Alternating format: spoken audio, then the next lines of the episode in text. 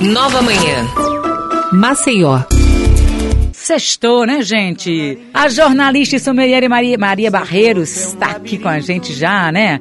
Fala com a gente aí por telefone. Hoje ela aborda o terceiro episódio da série sobre as principais uvas do vinho, falando sobre Merlot, a uva símbolo do Brasil. Bom dia, Maria Barreiros. Bom dia, Maria. Manda aí pra Bom gente. dia, meninas. Bom dia aos ouvintes. Sextou.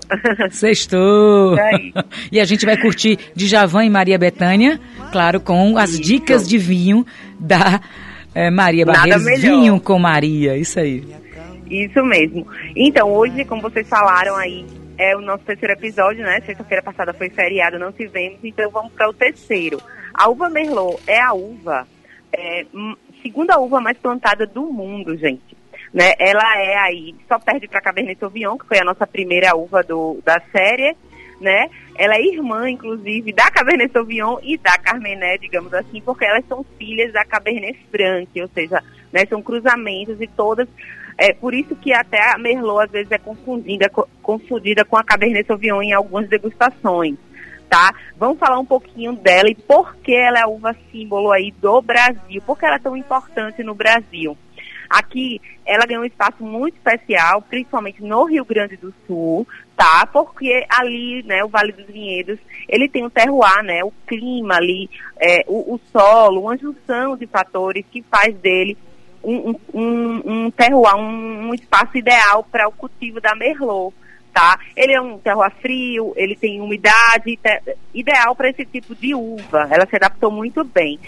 E por isso, é, depois, isso é muito importante que eu vou falar agora, tá, gente, para o Brasil, no mundo do vinho, é a nossa primeira denominação de origem né, brasileira, que é a, a DO Vale dos Vinhedos, né?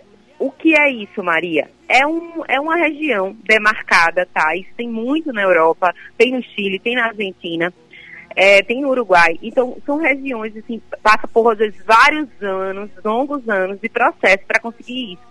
Isso quer dizer o seguinte, se você vê no rótulo DO Vale dos Vinhedos, ali, com certeza, é um vinho de procedência, é um vinho automaticamente de bastante qualidade. Essa área tem aí 72,45 quilômetros localizados nos municípios de Bento Gonçalves, Garibaldi, Monte Belo do Sul, tá? Existem algumas regras. Vou falar um pouquinho para vocês entenderem por que uma DO é tão especial. Existe, por exemplo, os espumantes lá, eles têm obrigatoriamente ser do método tradicional, que é o mesmo método da champanhe, tá? Tem que tá, ser as uvas Chardonnay e Pinot Noir.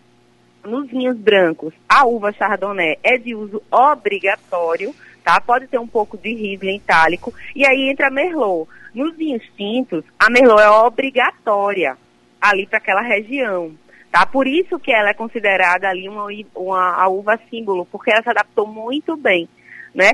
Pode usar também Cabernet Sauvignon, Cabernet Franc e Taná, tá? Agora, Maria, mas qual é a origem da uva Merlot? A uva Merlot, assim como a Cabernet Sauvignon, a origem dela é Bordeaux, lá na França, tá? E ela faz par com o famoso corte bordalês que o mundo todo replica, tenta imitar. O que é o corte bordalês? Basicamente, Cabernet Sauvignon e Merlot. A, Caber a Cabernet Sauvignon, ela vai dar estrutura, ela vai dar acidez, ela vai dar aí corpo, e a Merlot vai dar mais elegância, mais fruta, mais equilíbrio, né? Que a gente chama textura.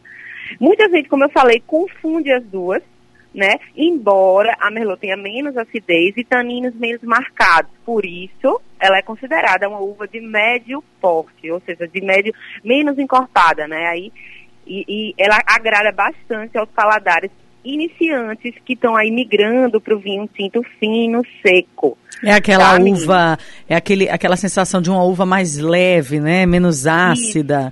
Ela, ela, Exatamente, ela é encorpada, que não tem aquela sensação de morder uma, uma fruta verde, né? Uma banana verde que, às vezes, o Cabernet Sauvignon mal feito ou muito jovem tem, né? Daquela astringência na... Uma secura em boca, né? Que afasta, né? Ô, Maria, a Eu gente acho pode que é dizer que Ah. os vinhos é, de uvas Merlot são vinhos mais leves ou tá errado? Não, você tá certa. Só não pode dizer suave, né? Vocês já, vocês já aprenderam aí, porque o suave tem a ver com açúcar, né? Isso. com açúcar no vinho, você está certíssimo. Ele é um corpo mais leve do que a Cabernet Sauvignon. Não seria tão leve como a Pinot Noir, por exemplo, mas ela está aí no meio do caminho. A gente pode dizer que ela é uma uva de médio corpo, tá? Ela é mais leve do que, por exemplo, Cabernet Sauvignon, Syrah, Malbec. É isso aí. A gente também pode falar um pouquinho da cor dela, né? Ela tem, quando ela é mais jovem, ela tem um, um aspecto mais violáceo, roxo, tá? Quando ela envelhece, principalmente em madeira, né, ela já, já pega aquela cor rubi mais intensa, intensa, se assemelhando, por exemplo, ao Cabernet Sauvignon, já que elas são irmãs, né? E aí a gente tem engraçado- aquela, aquele ditado antigo que diz quanto mais velho, melhor, é verdade? Agora não tem nada a ver isso, né? Porque É, É, vocês já aprenderam jo- que não é, tem a ver. Não tem a ver, né? Não então, tem a ver, porque assim, só 5% como você disse, dos, dos vinhos, eles Hum. podem ser propícios ao envelhecimento. isso. O resto você tem que tomar logo, até dois anos. Pra não abrir e tá ali oxidado, avinagrado, né? Com aromas aí já passados. Era isso que você queria perguntar? Certo, exatamente. Agora, fala aí é, em relação ao- a clima quentes, né? Os climas quentes. Como é que. Isso, que a gente sempre está comparando, né? É. Há uma uva do clima quente e clima frio para as pessoas entenderem melhor. Ah, Maria, é, esse vinho aqui Merlot tá totalmente diferente daquele outro que eu, que eu tomei também Merlot. Por isso, né, a gente chama isso de terroir, que é a tipicidade. Então, em climas quentes, elas vão aí aportar aromas de amoras, frutas negras com, com mais passadas, assim, já chegando em geleia, né? A gente Hum. vai encontrar isso muito em Cali- na Califórnia, né? Todos, eu sempre indico, tá iniciando, busca lugares de clima, de vinhos de climas quentes, porque você vai ter mais propensão de gostar, porque vai ter aquele açúcar residual de ponta de língua, né, que não afasta o iniciante aí, é aquele vinho, vinho mais redondo sem ser suave, ele é seco, só que ele tem um açúcar da própria uva. Aí você vai encontrar isso na Califórnia, na Austrália, África do Sul, Argentina, tá? E quando tem envelhecimento em barrica, ele aporta aromas aí de baunilha, porque a, a barrica, principalmente a francesa, ela tem esse aroma de baunilha, né, por conta da madeira. Aí você vem para clima frio, né? aí já vem ameixa, cereja negra, cacau, e você vai encontrar isso justamente aqui no Brasil, porque o Vale dos Vinhedos, ele tem um clima moderado para frio, né? E o seu berço lá, que é França, né, Itália também, o Washington, nos Estados Unidos vem, vem plantando também, e o Chile. E quando ele vem para envelhecimento em barrica, ele já aporta aromas mais é, rústicos, como a madeira cedro, por exemplo. Certo. tá? Agora, me fala uma coisa. E os preços, os valores aí desses vinhos? Qual a variação? Va- vamos falar, vamos falar aí, né? Assim como, assim como os clássicos do mundo do vinho, ele, ele chega aqui, né? Como eu falei, os brasileiros vêm fazendo vinhos incríveis, a Merlot com ótimo custo-benefício. Então você já consegue comprar um bom vinho aí a partir de 40 reais, né? Um bom vinho, falo, um vinho jovem, né? Um vinho para você beber no dia a dia, sem muita complicação. Mas vocês já ouviram falar naquele vinho chamado Petrus ou Petrus? Mas que já, né? já, já vi. Eu va- né, a, a gente aí. que Já vi tá de aí na longe. notícia, já de longe, né, né, né, Liara? Pois é. Ali que Ah. políticos compram, que VIPs compram, né? Que você vê ali no Instagram. Aqueles vinhos, eles chegam a 20 mil reais fácil, né? O famoso Vixe. Petrus é um dos... vi- É, um, é, custa um carro. E se, e se a safra for muito boa, Por isso que eu não vi. aí vai mais ainda. Ah. É um carro que você está tomando ali, basicamente, né? Um carro popular. E é. falar um pouquinho para gente fechar aí das harmonizações, né? Finalmente, aí o que é que, o que, é que vai bem com a uva Merlot? Ela, a, a- como eu falei, ela é um médio corpo, então você vai buscar também carnes mais medianas, mais magras, né? Né? Até um- uma carne branca, um frango ou um porco com menos gordura, né? mas pode puxar aí mais no molho e tudo mais. Também a Merlot vai aguentar se ela não tiver envelhecimento por barrica, né? Só um vinho aí mais jovem. Também eu indico os queijos também. Quando a gente, precisa entender assim, é médio, então vai no médio também na comida, o peso de boca, né? Então tudo vai médio. Então, médio, é, queijos de média maturação, né? Em vez de ser, por exemplo, o parmesão, que vai bem com o Cabernet Sauvignon, busca os de média maturação, como Gruyère, Mental, Golda. E com hambúrguer fica uma delícia, Que tá, legal. gente? Agora, Maria, e com as massas? Combina? Cai bem? Combina, combina, combina também, inclusive mais do que assim al- alguns outros vinhos mais encorpados, né?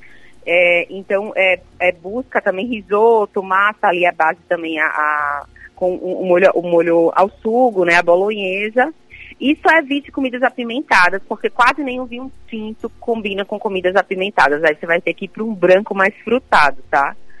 E eu tenho uma dica para vocês, não sou aí a, a- eu não sou aí a, a comentarista, né, colunista de, de filmes, tem, tem o Rony, né? Mas eu queria deixar para vocês aí, final de semana, buscarem na Netflix um documentário belíssimo chamado, chamado Legado Italiano. Então ele fala toda a história do vinho no Brasil através dos imigrantes italianos. É emocionante, me emocionei bastante. E fala da Merlot, né? Que é justamente ali do Vale dos Vinhedos. Então fica a dica aí. Inclusive, a uva também, Merlot, tem um, um, uma data para chamar de sua. Tem um aniversário, é dia 7 de novembro, né? Ok. Fica essa curiosidade. Aí, valeu, Maria. Obrigada mais uma vez pela sua participação e vamos lá brindar aí com Obrigada. a Merlot, a uva Isso mesmo. símbolo do Brasil. Beijão pra você. Beijo, Beijão, Maria. semana a todos.